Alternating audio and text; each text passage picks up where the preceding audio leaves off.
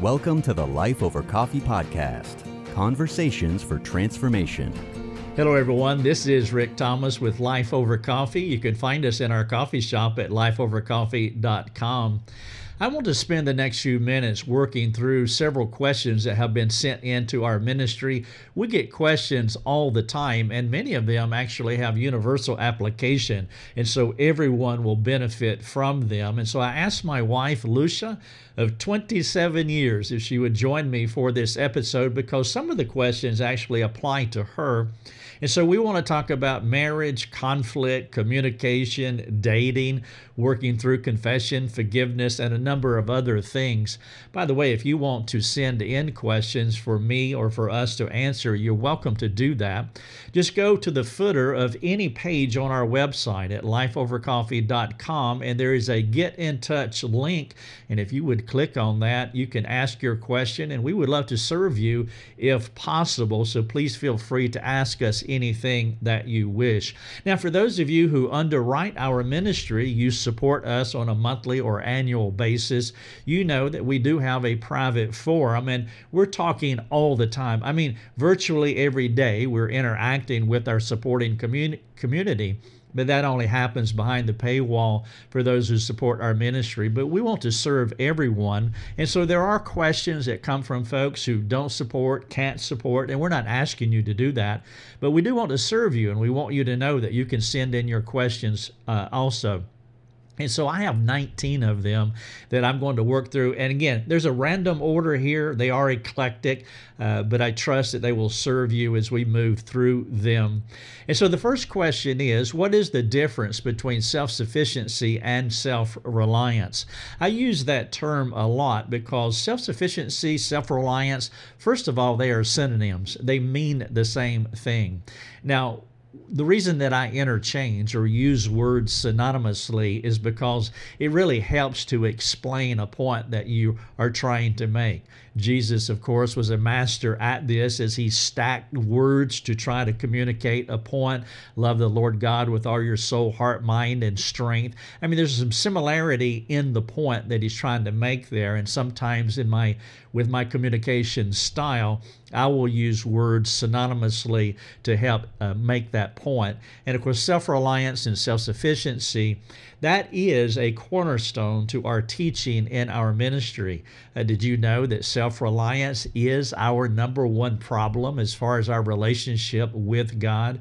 What self reliance or self sufficiency means is I am going to trust myself rather than trust God. And so I'm going to lean to my own understanding rather than the Lord's. One of the ways of communicating that is the terminology self sufficiency or self reliance. In the Garden of Eden, at the very beginning, chapter 3 of Genesis, verse number 6, when uh, Satan presented another option, and of course, Adam and Eve took that option, and it was at that point, at, there, at that intersection in human history, where we now have two options. We can either trust ourselves, lean to our own understanding, or we can trust God prior to Genesis 3 6, there was only one option, and that was to trust God.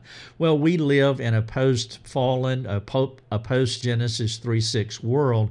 And so we do have that struggle, that tension. And there are times in our lives where God's way uh, seems foolish. Uh, his strength seems like weakness, and the temptation is very strong to be self sufficient or self reliant. And so we talk about that a lot in our ministry. But as far as the question is, those two words mean basically the same thing. Now, if you wanted to do a study, a deep dive on self sufficiency, we have a ton of resources at lifeovercoffee.com, and all you'd have to do is just type the words self sufficiency or self reliance, either one, in the search feature in the top right hand corner of our website. And you can do that deep dive and study that, uh, that topic because it's significant to all of us. All right, so question number two How did you meet your wife and, and what would life be like without her? Well, let me answer the second part first. That is a hypothetical, and so I, I, can't answer it. I, I don't know what life would be uh, without her. I can tell you what life was like when we first met. I was I was eating hamburger helper and um, drink, drinking a lot of Fresca. Uh, Fresca soda pop. Yeah, that's a, that's a soda pop, and so that's where I was some 30 years ago when I met her, but I would assume that I would not be uh, still eating hamburger helper and drinking Fresca because we are fluid beings. And so I would have changed, progressed, evolved into something. I'm not sure what that would be. Canned ravioli. yeah, yeah, maybe from a hamburger helper to canned ravioli. And so I'm not sure where that would be. It's a hypothetical question, but I do appreciate it. The first part of the question is How did you meet your wife?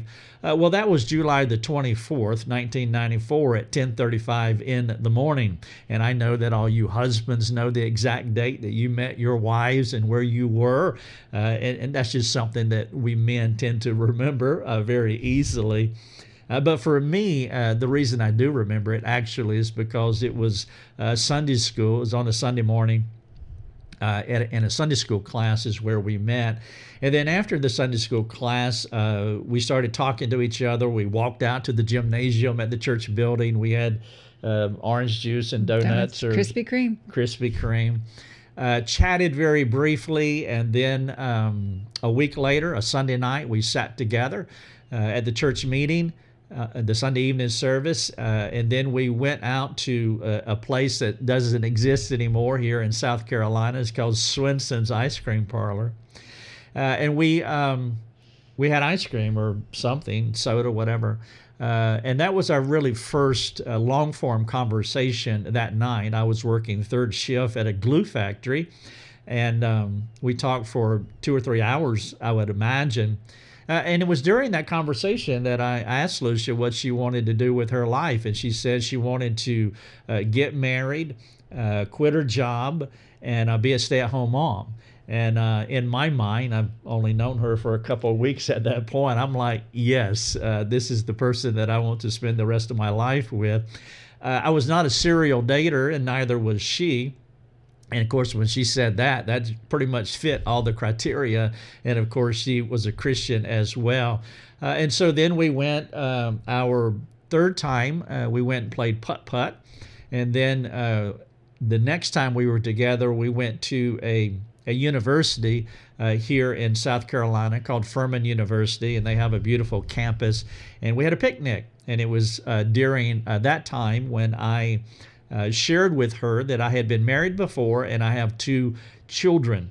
Uh, and the reason I wanted her to know that is because I did not want her to um, be fall in love with me, which was so easy to do uh, without knowing the full story. And so uh, it was apparent. Again, we were not serial daters, and uh, there was some interest from both sides, and so, in all fairness, to let her know uh, what she was getting herself into, and so uh, I told her that, and then uh, afterwards let her out at her home. She was living with her parents uh, at the time, and then she, um, I, I said I would not call or whatever and then she came back uh, three days or so, something like that, and said she would like to continue to explore this relationship. And so that was pretty much um, the early first few weeks of our dating relationship, but it was July 24th, 1994. Question number three What specific advice would you give introverts to maintaining relationships and making new ones to envelop people into your close sphere of influence. And so you're a shy person. What advice would you have to uh, meet people and then to bring them into your closer network of friends? That is a great question. Of course, I don't know what is meant here by the word introvert. Um, and so it could be a couple of possibilities. It, it, could be someone that is just their personality is given uh, to shyness, that they're just not a talker. Now, that would be me. I, I am historical introvert. Uh, people typically are surprised when they hear that from me because they only know me through uh, videos and podcasting, public speaking, writing, and so forth. And so I live in a communicative world uh, but this is me at this point in my life. This is not who I have always been. And so my personality is not given to communicating a lot. Now, by the way, if you were to meet Lucia and me uh, on a regular basis, you would learn very quickly that Lucia is the social butterfly. Her personality, in many ways, is 180 degrees different from mine. Uh, she seems to be, I mean, do you get energized by talking? I mean, it, it seems like. It's you, not work it's not work. Okay yeah. And for me it is work. And so you know after i do this video i'll probably need a nap. After i public speak i need a nap. For me to talk is work okay? Uh, but that has a lot to do with my personality. So there could be a personality issue going on here. Uh, and there there could also be fear of man now, I have habitually struggled with fear of man my entire life, meaning being insecure. I won't get into all the reasons of why that is so, but that is also part of my shaping influence. And so, one of the things that you have to determine is my personality type just, I'm just not a natural talker. I prefer to listen. By the way, that's one of the reasons I've, I've done pretty well in counseling because I do listen well. Uh, and and then you have to ask, is this a sin issue like fear of man? And so there is repentance involved if it's fear of man. By the way, we do have a course at lifeovercoffee.com. It's a topical course that you could take online about how to overcome the fear of man. As far as an introvert personality issue is concerned, uh, I had to come to terms with the gospel. The gospel is about going. The Great Commission is to go and to make disciples. Christ was our first missionary, and so he came from his place to our place so that we could be redeemed. And so after I became a Christian, I had to negotiate with what it meant uh, to be a Christian and to honor God, to glorify Him. And of course, that means that that I have to push myself beyond my comfort zone. By the way, that also ties into what I was saying earlier about self reliance. If I lean to my old paths, my comfortable paths, but lean to my own understanding, well, obviously I'm going to isolate and retreat. But as a Christian, being born again, there is a new life, and I need to step into it. And so there's a responsibility on me to to put myself in a position to where I am communicating. Now that's a work in progress. Of course, where I am today is a far cry from where I was uh, when we first dated, started dating. And right when we got married, I told Lucia. Uh, that you'll have to be in charge of the the social calendar uh, because if I am, we won't go anywhere. Uh, but then I also told her that when we do go somewhere and and socialize or uh, have hospitality, uh, that I'll be the knot on the log uh, in the other room because it's just something that I'm not comfortable with. It's not something that I have done historically. And so, again, that has been a work in progress. And so, if you're struggling as an introvert, uh, the main thing I would tell you is that whatever repentance is involved, uh, just walk out repentance. Uh, if it's fear of man, God help me to overcome fear of man. Uh, if it's a personality thing where your temptation is to retreat, I want you to think about the gospel. And again, the gospel is always going into other people's lives. The two great laws, of course, the two great commandments are to love God and love others, and you can't do that by isolating. Right, number three, what specific, uh, uh, I'm sorry, number four, uh, you said um, feelings come from thoughts, but that translates differently from person to person. Is there a biblical reason or an example for everyone to try to achieve an ideal balance of showing more or less emotion? Is it a sin to show different amounts of emotion? So, what I was saying there uh, what they were listing in, in some context is that our feelings respond to our thoughts. And so, whatever our thoughts are, uh, it's going to create an emotion or, or a feeling. If someone that were to put a, a gun in your face, you're going to have a certain kind of emotion. Our emotions, um, our, our emotions are not, our emotions are, our emotions work perfectly fine. Uh, it's our thoughts that control our emotions. And so this person says, You said feelings come from thoughts, but that's different from person to person. Is there an ideal balance uh, of showing more or less emotion? there's not really a balance. Each person would be different. Uh, like I was talking about earlier, some people are more talkative, some people will be more emotive. Some people are more reserved and they're less emotive. And so you really want to step into and be uh, the person that God has made you to be, whatever that is. Uh, Lucia shows a lot of emotion. I tend to have a game face all the time. I have one face for all seasons. Uh, Lucia has many faces for for all kinds of uh, contexts and opportunities. And so we don't want to be someone else. We want to be the person that God has made us to be. But the question that we have to ask uh, are we maturing? Are we growing into our unique version of Christ's likeness? And we want to make sure that we're not uh, sinning, uh, that I am not going to show any emotion. And so a husband that would uh, not would, would let's say uh, do the silent treatment to his wife. Uh, that is that is sinning, and so we want to make sure that we are maturing and always progressing toward Christ likeness. Though there will be a unique iteration of that with each person. Number five, many arguments with older couples seem to be, and you you can take this one. See, we as uh, the, the order here is eclectic, and it looks like those first four were directed right to me. But I do want Lucia, uh, I want you to hear from her, so I, let me stop at this point. Uh, many arguments with older couples seem to be recurring shortcomings or sins. And so when they get our age, it's like, man, we're still doing the same stuff over and over again. How do you fight the discouragement from not growing uh, from not growing in sanctification as those frequent sins do not disappear. I guess this can be individually as or as a couple. And so, Lucia, uh, things that you struggle with habitually, and then the things, let's say, that I struggle with, that we struggle with uh, as far as a couple is concerned. The question is, how do you fight discouragement because of those recurring patterns in our lives? And I, most of that is just knowing where what the trajectory is going to be like. So if you know that your spouse is married and you're both heading towards God, and any arguments you've had along the way that you're confessing and repenting sin and growing, then that discouragement should be very minimal to none. That you should know, okay, we're gonna there's gonna be sin all the time. So if you're ever thinking that there's gonna be a perfect marriage, the you know the Prince Charming castle, nothing going wrong, then you're just setting yourself up for that because that's very unrealistic. And it's it's not going to happen and that would be discouraging.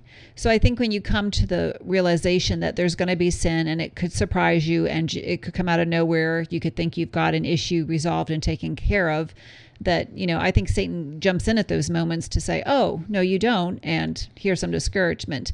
But it's a, just a continual part of going and from my standpoint, if we're in an argument, taking my part of the sin and being able to confess that, ask for repentance. Rick has been faithful to do that, to repent of his sin, and to know that we both love Jesus and we're working towards that. So it's part of the long term goal of knowing that there's always going to be sin around. How are you going to handle it? Do you have a plan to work through that? Are you talking about the issues after an argument so when you're not angry with each other that after repentance has happened that you can go back and you know work through and say okay what happened? Why did this just you know show up? Why are we why was either one of us discouraged? And are we still pressing forward? In that way that there's not really any discouragement that should be there as far as an overlaying you know main theme of a marriage so the question is, uh, when when Paul was preaching all night and Eutychus fell out the window, why did he fall out? He had more hanging out than he was hanging in. Yes, the re- it's a physics question. Why did Eutychus fall out the window? It's because he had more hanging out than hanging in, and that is the uh, straightforward, obvious answer. Uh, it reminded me of what she was saying earlier that the trajectory of the individual in the marriage or the trajectory of the couple do we have more hanging out or hanging in? Meaning, are we leaning into Christ or are we moving away from Christ? if an individual or a couple is moving toward Christ and they have a, a recurring pattern in their life, uh, well, then that should bring hope that, that we'll continue to evolve in our progressive sanctification. We will continue to mature. And so, one of the questions, what she was saying, do you have more hanging out or hanging in? And I trust that your marriage is, you got more hanging in, that you're, you're leaning into Christ. Uh, if not, then, well, you, you, might want to talk to someone and get some help because there is something going on uh, that's created a snag. If the gap between you and Christ is widening, then that is a problem. And then the other thing, of course, is a, a sin plan. Uh, having a way to deal with those sins when they happen, not just sweeping them under the rug. The rug tends to get lumpy uh, after a while. Then you're tripping and you get discouraged. yeah, you keep tripping over the. Yeah, we decided to just take all the rugs out. now we just have dust piles. yeah, just piles. We don't. All right, so this, by the way, this is episode 481 at lifeovercoffee.com. The title of it is Rick and Lucia Answering Your Questions. I say that because there is a podcast there of what we're doing here. There's also a video there, but also the questions are here too. If you want uh, these questions in a transcript, you can get them at episode 481 at lifeovercoffee.com. All right, so let's talk about number six. Um, can you elaborate on the concept of being a restorative friend? Is that something that happens providentially or is it wise to be intentional? Uh, the big word here is intentional, and that is the answer. If you want to be a restorative friend, uh, if you want to be part of God's restoration team, uh, in, Galatians, in Galatians 6 1, it says, You who are spiritual, you restore uh, that person in a spirit of gentleness, that person who is caught. And so that's where this word restorative friend is concerned. And so the implication from that text is very clear uh, that God could restore us without us, but He has chosen to use us, the agency of humanity, uh, to cooperate with Him. And that's why I say, do you want to be part of God's restoration team? He wants to use us. Nathan, for example, in the Old Testament, was cooperating with God to restore David as he went and confronted David about his sin. You who are spiritual, restore such a one. Of course, in uh, Hebrews chapter 10, verses 24 and 25, it says, Stir one another up to love and good deeds. And so the question is could you elaborate on the concept of being a restorative friend? Is it something that happens providentially, or is it wise to be intentional? By the way, it can happen providentially, uh, but if you're not paying attention, if you're not intentional, the things that God brings before your path, uh, then they can just move on by you and you not step into that moment. And so, whether you are you can make providence happen by being intentional, or as God brings things to you, again, you want to be intentional. And so we always want to be looking out over the periphery, the landscape of our lives, and, and who is this person that I can go meet, that I can give a word to, that I, I can help, encourage in some way. And so we want to be intentional. God will providentially bring people by, uh, but those two things work hand in hand providential and uh, being intentional. If we have a heart of intentionality, uh, business will pick up and God will providentially put us in places of helping people. When do you address or confront someone lost in anger? And so, uh, Lucia, I'll let you handle this since you have uh, a lot of experience in confronting someone lost in anger. Well, that really depends upon on how they're going to re- respond in a sense. I mean, you don't want to wait for the response, but if you know someone's really angry and you're going to go and try to bring truth to them and try to help lead them towards repentance and they're lost in the heat of the moment and the motions raging none of that's going to be heard. It could even make it worse. So you kind of have to know you know whether it's a spouse whether it's children whether it's a friend i wouldn't put it off indefinitely and wait weeks before you address the situation. But for us when it happens with inside of an argument there's usually you know a few hours maybe in there that goes through and and part of that time i look at myself and say okay what what was my part in this what how did i contribute to this moment or situation or whatever happened where where can I go and myself repent for my part in it? You know, Rick will receive that. He may or may not be able to at that point take his part and be able to repent from it. But he's been very faithful and God's worked within him to be able to come back. And we've been able to clean up those messes. He's been able to repent but that doesn't always happen you know right after a blow up or right after sharp words or you know even silence. There's that doesn't always happen. So it's really knowing your spouse your children your friends and what that looks like. And then after that part you know talking through like okay what could i have done better? You know were you ready to hear? Did i wait too long? You know part of those things of, of finding out when you're not in an angry moment of how can you better serve the person that you're working on restoration with. Yeah, and uh, that also ties into one of our mentors, uh, Kenny Rogers. Uh, he says you need to uh, know when to hold them, know when to fold them, know when to fold them. Uh, and, and, so, uh, to bring that within a biblical framework, which we need to do so here, it's important. that means um, there has to be a pneumatos involved here, walking in the Spirit, being pneumatic uh, because each situation is different, and so the responses will be different depending on the situation. Of course, as we were talking earlier, uh, if you know your spouse, and we'll put it within a couple construct here, if you know that your spouse is leaning in, they have more hanging in than hanging out, uh, that should give you hope and keep you from despairing that there will be a point in the future, hopefully the near future, well, where uh, the Spirit of God will work in their heart and you can deal with that anger uh, issue. The question is, when do you address or confront someone lost in anger? I do want to mention another uh, aspect or another way of thinking about confronting, because when we hear that word, uh, it, it sounds uh, uh, you know strong and courageous which it is where you're getting in front of them and you are confronting them. But there's another way of doing that as well. And I, have said before that you know lucia has this sanctified silent treatment.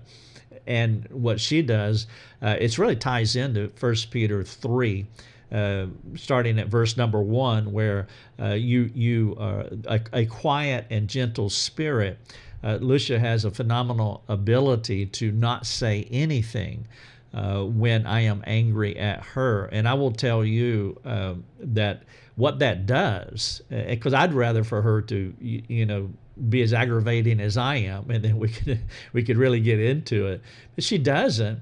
But what that does is that it, it opens up uh, this vacuum where the Spirit of God just comes in and convicts. And uh, when she does that, I, I I really dislike it a lot. Gives you the uh, one-two punch.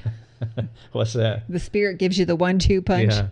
Uh, and, and, so that is confronting too. And so that's why you really have to think about, you know, is the couple leaning into Christ? Are they maturing and growing or not? Uh, what works, you know, best for, uh, you know, the spouse at hand. Lucia has learned that this, her sanctified silent treatment, as I uh, call it, is a powerful tool. But then there's other times when uh, she verbally confronts me as well. And so there are many ways of, of doing it. And so I trust that that was uh, helpful. Number eight, how do we handle the mess of others without internalizing it? Being grieved by the weight of others' burdens to the point of discouragement. Now, uh, if you are grieved by the weight of others at the place of discouragement, you do have to ask yourself uh, some questions. One of those would be Are you trying too hard? The temptation with caring people is to become is to overcare, to become a mini messiah in 1 Corinthians 3 6, it says, you know, Apollos watered and Paul planted, but God gave the increase. And we really have to come to a full stop at the end of watering and planting. We can't cross over into giving the increase uh, because that is God's job to bring the growth. But caring people tend to care or to overcare. They tend to care too much. That this particularly happens uh, with parents uh, that we can be so discouraged and we're, we're really becoming a mini Messiah. And so, one of the questions that you have to ask have I crossed the line from watering and planting to trying to bring the growth as well? in 2 Timothy chapter 2 verses 24 and 25 it says that God will grant repentance. That is not our job to bring repentance to an individual. That is what the Lord does.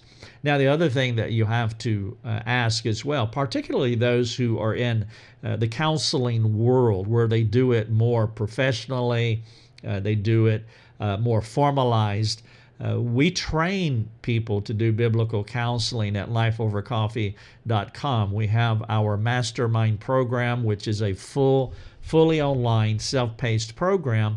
And one of the things that I talk to our students about that if you are planning on or if you have aspirations of being a formalized biblical counselor, uh, not just a, a regular friend doing discipleship, doing life over coffee, but if you're going into a more intense field of formalized biblical counseling, uh, you have to ask yourself uh, do I have a sturdy soul? Do I have that internal constitution to be able to listen to these bad stories all the time? Uh, because every story is difficult, every story is sad, every story has levels of complexity and if you do that regularly, week in and week out, you really have to have what I call a sturdy soul to be able to do that. And so you want to make sure that you're not putting yourself in a, in a place where you really just, that is not your skill set. It doesn't mean there's anything wrong with you. It just means that maybe there's another calling on your life than this formalized biblical counseling uh, profession that you uh, want to go into. And so those are two things to consider. Am I over caring? And then do I have the soul constitution to be able to hear uh, difficult stories? Number nine, uh, how does one move from scriptural knowledge to scriptural application and soul care? Uh, how do we go from uh, learning about the Bible and then applying it, scriptural application, uh, to disciple other people. So going from orthodoxy to orthopraxy, uh, p- applying it to our own lives, and then helping other people to become a disciple maker. Well, studying scripture is essential. Uh, and you, you always do that. You're always studying the Bible in the many different ways that we can study the Bible. But you do have to step out and apply it first personally to your own life uh, but then also into other people's lives. And so that is getting your reps in. Uh, it is ongoing repetition. It is very similar to virtually anything uh, that takes time to learn to do. You do it over and over and over again. If you want to be a pianist, well, you have to play the piano every day. Uh, you need a mentor to help you to play the piano. You need to study to learn how to play the piano, but you also have to hit those ivories uh, regularly, one or two hours a day, over a period of years, and you can be uh, possibly an outstanding pianist. And so, getting your reps in is essential. So, studying scripture, personal application to yourself. Having a mentor would be essential, uh, but then you just have to step out and do it uh, because without the doing of it, you can grow intellectually, but not grow in your orthopraxy because you're not applying it. And so, uh, and that's usually the hard part. Uh, it's easy to study the Bible, or easier to study the Bible than to actually apply it in someone's life. By the way, that is what we do here at Life Over Coffee. We are more on the application side uh, of sanctification. And so applying our theology in our lives and teaching other people how to do it as well. That's one of the purposes of the mastermind program is to teach people how to apply God's word in other people's lives. But getting your reps in, you got to step out of the boat and learn to walk on water and just recognize that Christ will be there to help you each time that you sink. Number 10, what tools would you recommend apart from the Bible uh, for the new believer? I would recommend a systematic theology book. Uh, that would be essential. Uh, ST uh, is the abbreviation, and ST goes through the entire corpus of theology from theology of God proper uh, to bibliology, the study of the Bible, uh, all the way to eschatology. You'll see the, the Logos word at the end of each one of those um, theology, theos, logos, the study of God, bibliology, uh, is the study of the Bible. Eschatology is the study of end times. uh, but going through a systematic theology book. And I do recommend that you take advantage of our resources here at Life Over Coffee because they're free. We have several uh, digital downloads in our store, for example. We have thousands of articles, podcasts, and videos, and all of them are about applying the Bible in your life. And so I would encourage lifeovercoffee.com. I mean, it is what we do. If you ask me how to play basketball, I would not recommend our our uh, ministry at all. But since you're asking what tools would you recommend, I would recommend this free resource at lifeovercoffee.com. But an ST book would be a good starting place as well. Number 11 is biblical counseling or discipleship only meant to be led by elders and pastors? What benefit is it for the congregation to be well equipped? Uh, it, Christianity is a full participation sport, meaning everyone should be playing, everyone should be participating. Going and making disciples is not just for a certain group of Christians. In fact, it is the pastors, the leaders, it's their responsibility, according to Ephesians 4, to equip the saints to do the work of the ministry. And so, doing biblical counseling, or what I prefer, I prefer the word discipleship. Uh, it's meant for everyone. Now, of course, the leadership of the church should set the should set the leadership. That's what pastors do. They they lead, but they're not the only ones that are doing the work of biblical counseling. In fact, I recommend that pastors, like say the lead teaching pastor, uh, and other pastors, that they do not do the work of biblical counseling exclusively, because if they do, uh, they might find themselves talking to five church members or five couples or five families that need biblical counseling and they will not be able to shepherd the flock. And so the entire flock needs to come along and, and supplement and help the leaders so that the shepherds can actually do all the work of the ministry and not just a specific facet of it, biblical counseling. And so everybody should be doing their part according to their capacity.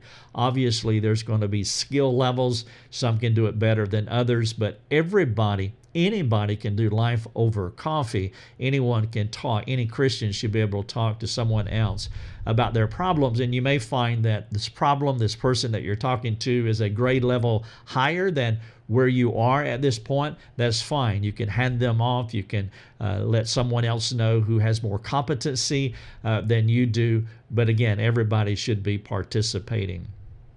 Number 12 what do you do in close relationship with an unbeliever when their idolatry is so pervasive that it handicaps your ability to encourage or express gratitude for fear they will use it to affirm, to rationalize, and justify their harmful behavior?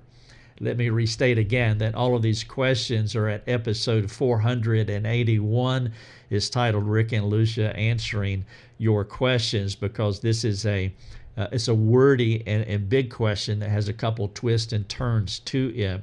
And so, what do you do with a close relationship with an unbeliever? One of the things I would just ask you to be guarded about is having a close relationship with an unbeliever because what you're talking about is light and darkness, oil and water, uh, truth and lies. Uh, our father is uh, God the Father, their father is Satan, and so you're mixing things that aren't mixable, is my point. And so you want to be careful in those relationships that you're bringing, you can bring them too close. Uh, into your uh, spheres of intimacy. Now, of course, if you're married to an unbeliever, I realize that is a certain level of complexity, and so you don't want to diss them. But again, you do have to have precautions because one, as Paul said in Corinthians 2:14, that the the unbeliever doesn't even understand the things of the spiritual uh, uh, of the Spirit of God because they are spiritually discerned, and so you're speaking in an unknown tongue, and so there are those complexities there because you're living in two different worlds. But if it brings you uh, to a place, if it's so pervasive that it handicaps your ability to encourage, well, uh, maybe uh, you, you need to do something else other than trying to encourage or express gratitude. You don't have to be mean to them, snarky. You can appreciate them and, and encourage them in, in ways that you need to uh, or that is appropriate. Uh, but also, there, there may be some level of confrontation that needs to happen as well. And so I would think more uh, evangelistically, uh, because again, you're living in two worlds here, and so you can't think like a Christian and act like a Christian uh, with someone who doesn't think like a Christian and act like a Christian. All right, so Lucia, uh, number 13, uh, when correcting children, do you ensure they just don't move their wrong responses?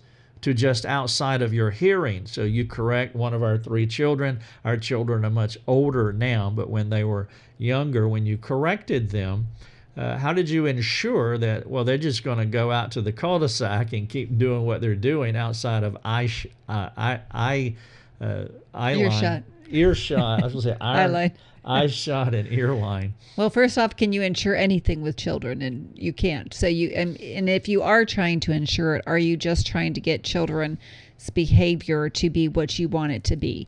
And if you're working on just getting behavior, then they probably will be taking it out away from you and doing what their heart is really controlling them, especially if they're young and they're not unbelievers, or even if they're old and they're not believers, because they're not going to have the Spirit of God inside of them helping to change them.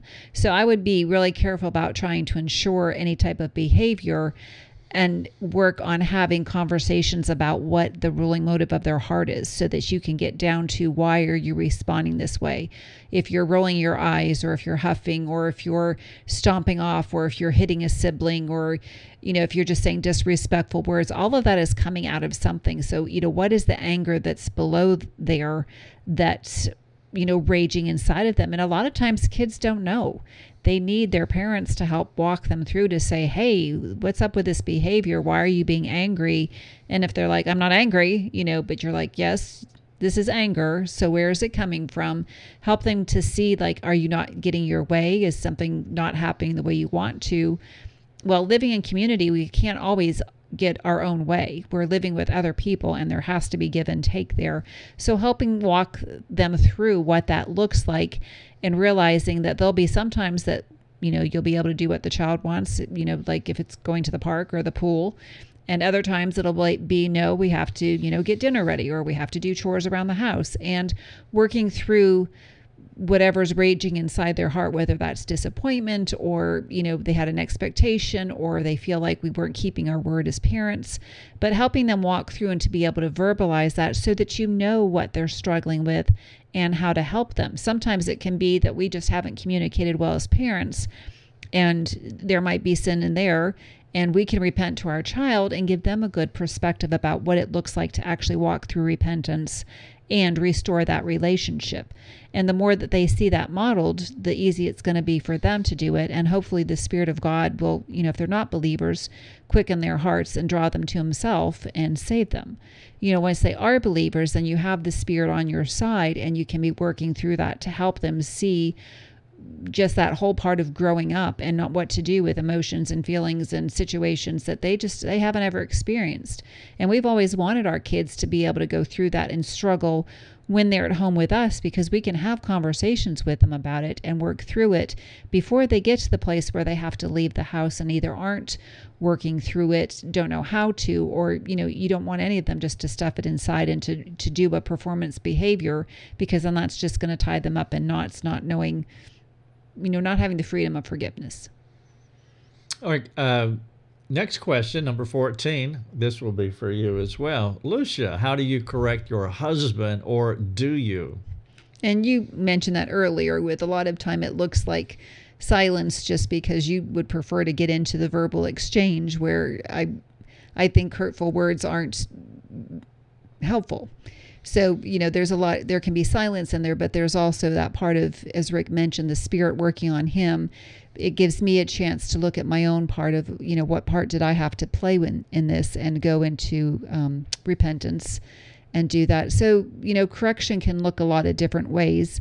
And a lot of times that looks like having discussions after the argument's resolved um, and repentance has been given on both sides to go back and just have a discussion about what was going on, what was happening, what you know circumstances were around there. How can we change it so that we we either shorten that time next time it comes around, or you know resolve it altogether.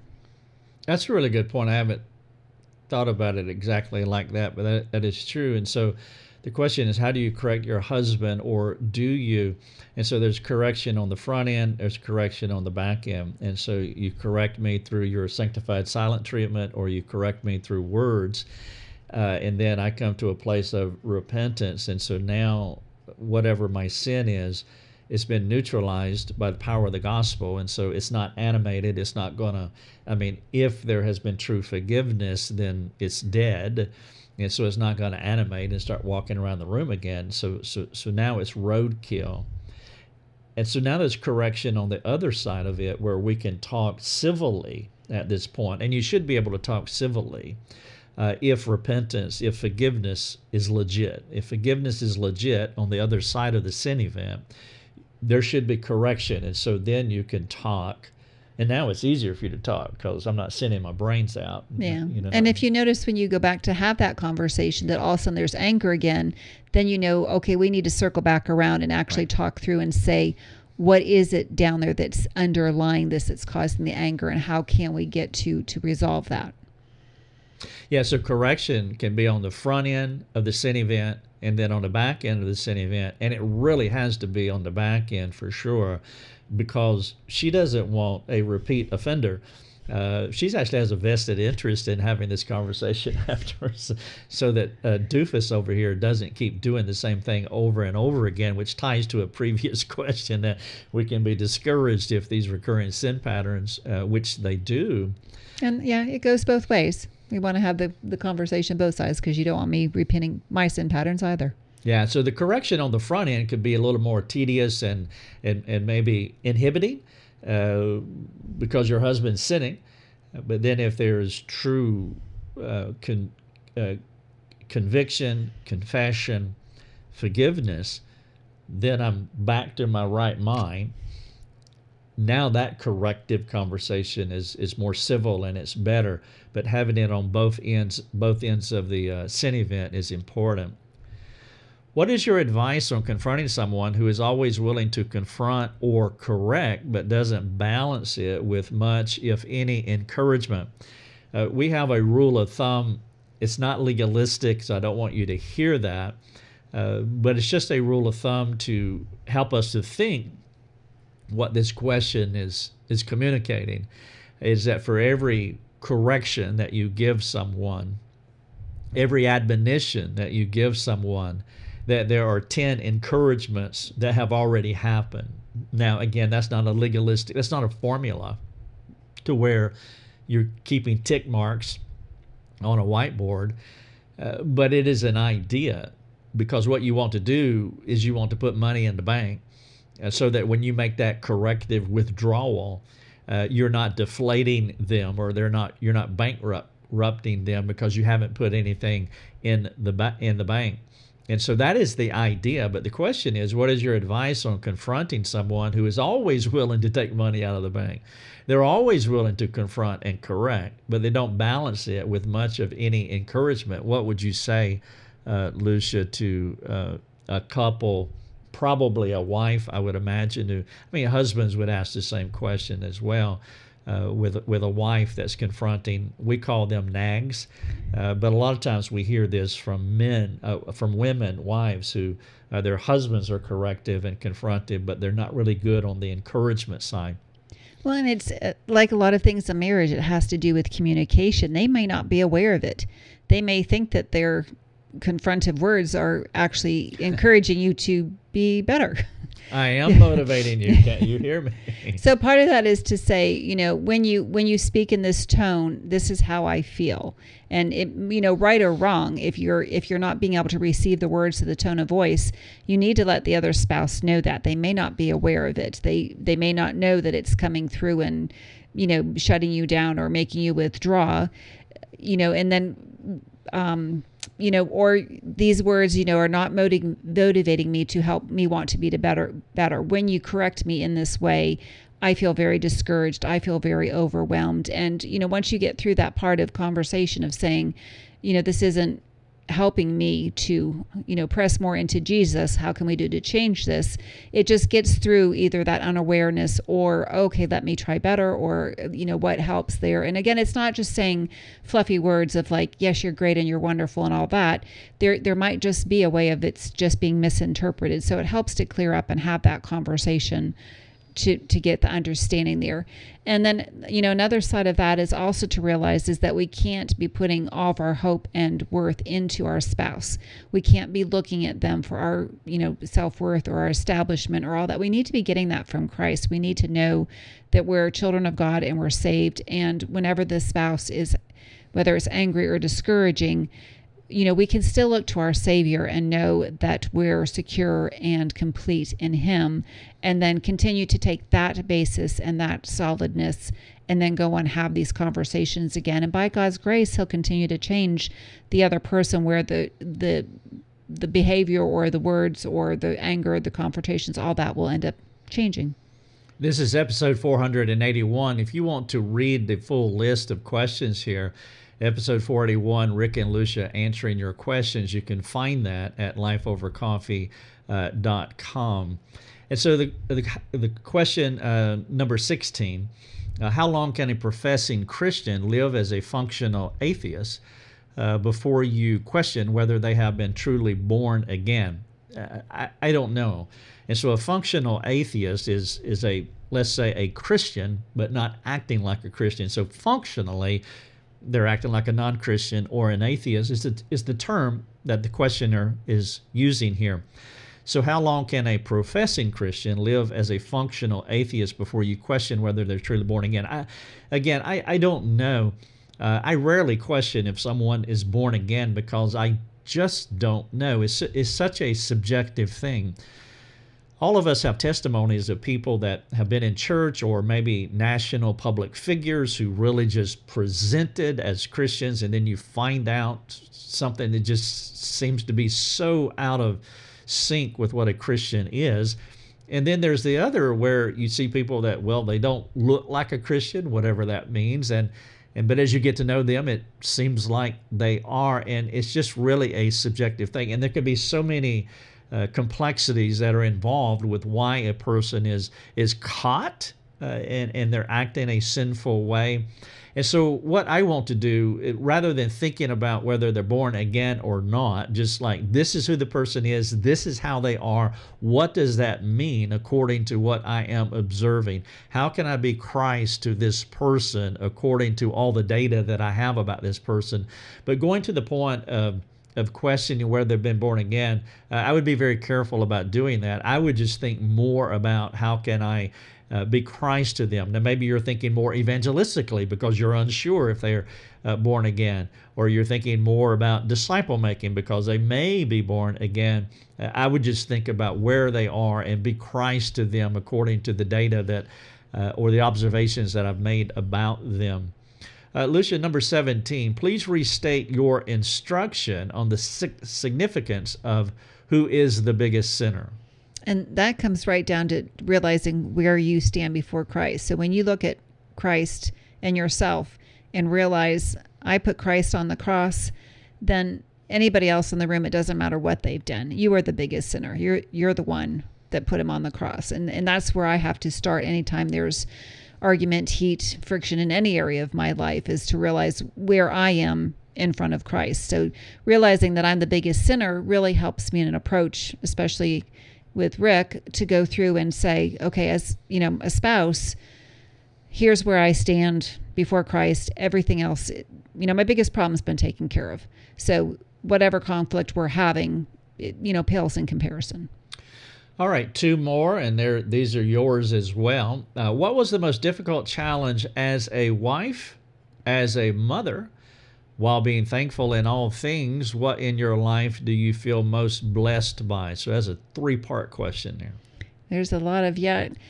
Um, difficult challenges probably taking the wife part first was just not having seen my parents ever disagree with each other in front of me or my siblings. So when I got married, I was marrying Prince Charming and we were going off to the And- castle and, and never disagreed on anything. and we were going to live happily ever after and you know and then conflict arises and it's like whoa wait where did this come from? And what's up with that tone of voice? And why are you yelling at me? And you know so there was a lot of that was uh, a difficult challenge to go through. And we had the conversation later on about knowing that there's two sinners in a box in any marriage and not having a proper perspective like i mentioned about you know me having put christ on the cross it was um, definitely a challenge to work through that and realize that rick wasn't necessarily yelling at me. His family just spoke in different tones and different ways than my family did. And as husband and wife trying to put that in context to know that my parents had those conversations it just wasn't in front of us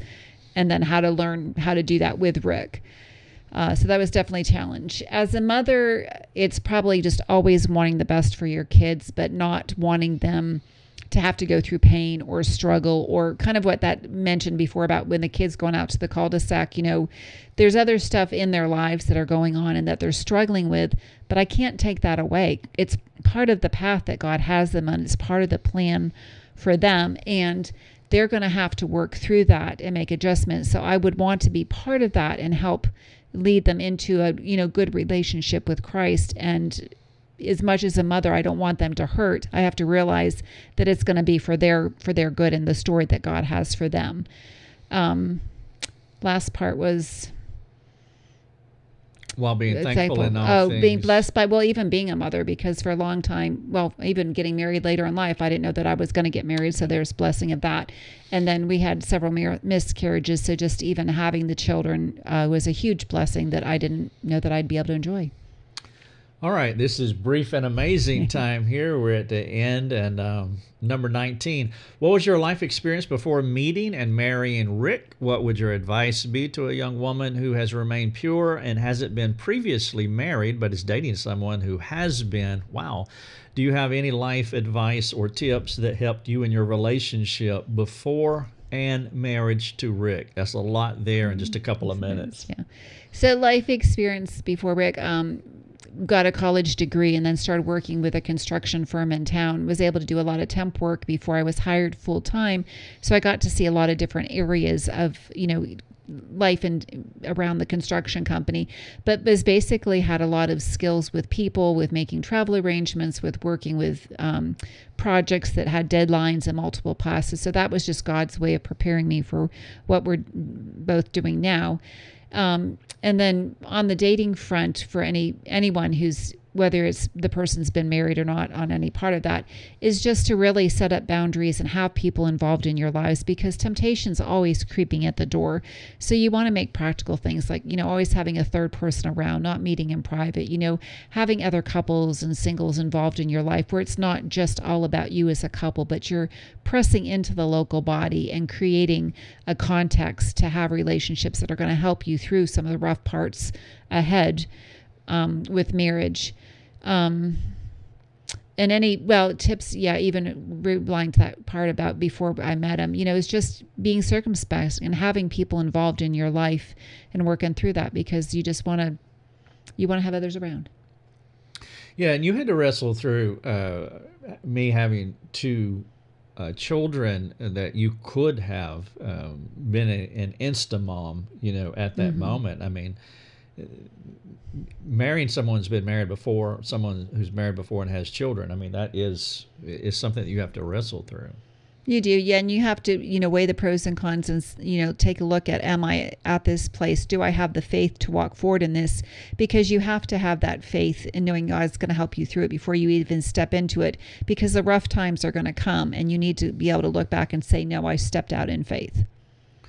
This is episode 481. If you want to read these questions, you're welcome to do that. You can go to lifeovercoffee.com. There's the podcast, the video as well.